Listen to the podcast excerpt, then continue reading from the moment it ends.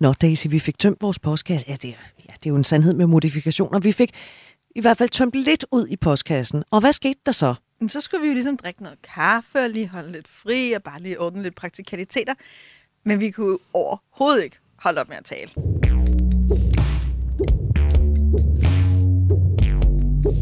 Og det er fordi, at de der breve, vi får, de gør nogle gange et ret stort indtryk. Eller i hvert fald er anledning til en vis refleksion.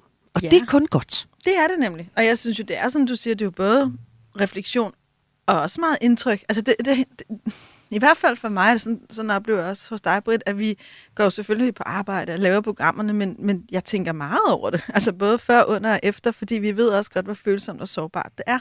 Og så er vi jo alle mennesker. Og det er det der med, når man kan spejle sig i andre menneskers fortællinger, det de kommer ud for, det de gør. Og det kan godt være, at det ikke er sådan en til en, men ofte så er der jo noget, man lige kan spejle sig i. Præcis. Og jeg synes jo, et af de breve, som vi havde med, var fra den her mand, som havde indtil videre levet 4 år uden sex i sit forhold. 3 børn. Ja. Og nu efter nummer 3 barn blev født for 4 år siden, har levet i et sexløst ægteskab. Og han var mega frustreret, ja, fordi han havde virkelig, virkelig meget lyst. Og han havde ikke lyst til at ryge ud der med fy og utroskab og alt det der. Præcis. Og noget af det, du jo også understregede det brev, det var det der, han skrev med, og vi kan ikke tale om det. Og så hævdede jeg jo sådan lidt, og hævdede, for jeg ved det jo i virkeligheden, ikke? Men jeg kom med den her tanke om, at når vi overhovedet ikke kan tale om det, når der er noget, der er så stor en mangel i vores forhold, som jo fylder for stort set alle parforhold, som vi også ved fra sexus, at næsten alle danskere synes er enormt vigtigt, at det ikke er der, og man heller ikke kan tale om det, så gik jeg lidt ud fra, jamen her er der i det hele taget en mangel på samtale. Det her par er nok ikke gode til at tale om følelser og det intime generelt, hvilket jo også er et problem. Og så var det, vi sådan stod og ligesom, jeg prøvede på at få lavet noget kaffe, der tog vildt lang tid for den der barista at få lavet den der flat white, jeg gerne ville have. Og så kom vi til at tale om i virkeligheden, hvad er det, der gør, at vi nogle gange ikke kan åbne op? Hvad er det, der gør, at selvom en menneske gerne vil tale med os, at vi ikke vil? Og noget af det, jeg sagde i udsendelsen, det var, at vi skal også være trygge. Jeg kan sige for min egen regning, at nogle gange i de situationer i mit liv, hvor jeg har været mest uvillig til at tale, har det jo også handlet om følelsen af ikke at blive taget imod. At hvis man virkelig føler, jamen det kan godt være, at jeg åbner mit hjerte og folder al min perspektiv ud og virkelig siger, hvordan jeg har det.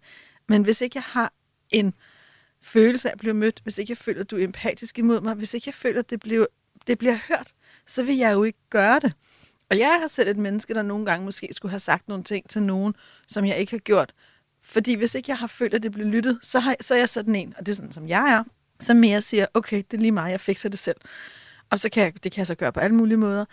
Og når jeg deler det, så er det fordi, jeg tror, det er meget alment. Vi kan ikke dele mere, end vi tror, den anden er villig til at tage imod. Så derfor er det der med empati at kunne sætte sig i den anden sted faktisk ekstremt vigtigt. Så man kan jo i virkeligheden også have lidt et selvtjek. Okay, så hvis min partner, min kæreste, min elsker, mit barn, min ven, hvem det end er, ikke vil tale med mig, hvad har jeg så? Hvad er mit ansvar i det? Hvad er det, jeg ikke har gjort? Eller hvad er det, jeg gør, som gør, at den anden ikke føler, at de kan være trygge ved at tale med mig? Og det er jo en kæmpe gave, når man bliver mødt, når man kommer med et eller andet. Hvad enten det er frustration, at man er ked af det, om man er vred, eller man er forvirret, eller ens hjerne bare er eksploderet. Men at man bliver mødt med en eller anden form for forståelse og åbenhed. Præcis. Og jeg vil sige, at mennesker kan gøre meget mod mig. Være uretfærdig imod mig. Mm. Og hvis jeg så siger, prøv at høre, det der, det var ikke fair, og de møder mig med en vis forståelse, og siger, okay, det kan jeg godt se nu, det må du undskylde. Så er vi faktisk et rigtig, rigtig langt stykke hen ad vejen mod at få en god relation igen.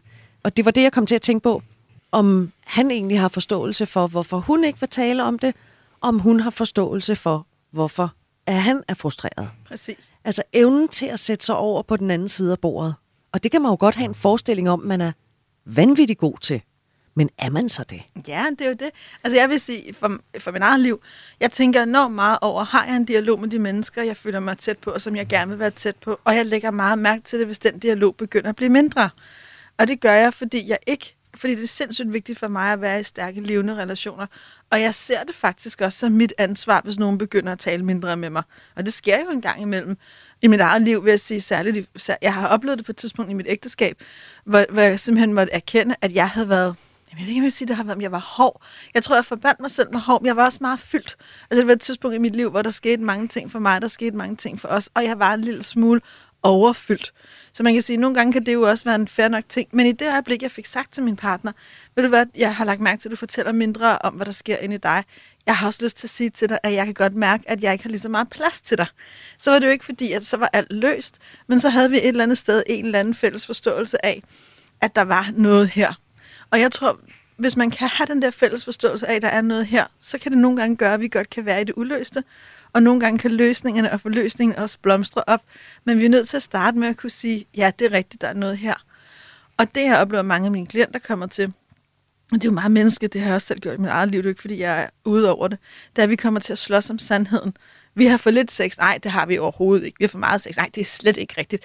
Du cutter mig altid af. Nej, det er overhovedet ikke sådan, det er. Altså, men hvis ikke vi kan erkende og sige, okay, jeg føler ikke, jeg cutter dig af, men du føler åbenbart, jeg cutter dig af. Det hører jeg. Tak, fordi du deler din sandhed med mig. Hvis vi hele tiden kæmper for vores egen retter, for det vi selv mener er rigtigt, så bliver det bare to parter, der kæmper. Og så nogle gange, når par kommer til en til mig, så kigger de på mig, som om, at jeg skal ligesom vurdere og være dommer. Fix det. Ja, ikke? Eller vurdere. Men det er jo en enormt vigtig del ikke at være det. Det er en enormt vigtig del at sige, jeg kan høre, I ikke hører hinanden. Hvordan kan vi i virkeligheden skabe et rum for det? Men det er jo også et mindset, og i virkeligheden tænker jeg meget over det i mit forældreskab også. Ikke at være den der mor, der altid har svaret. Men i virkeligheden at prøve at holde et rum for refleksion. Men det er bare pisse svært, og det er skide svært, når der er noget rigtig meget på spil for os. Ikke bare at råbe og råbe, indtil vi bliver hørt, men nogle gange måske at lytte dobbelt så meget, som vi taler. Vil det sige, at du ikke er sådan en forælder, der siger, fordi jeg siger det? Når du får et kritisk spørgsmål. Hvorfor skal jeg? Fordi jeg siger det. Nej, det gør jeg faktisk aldrig.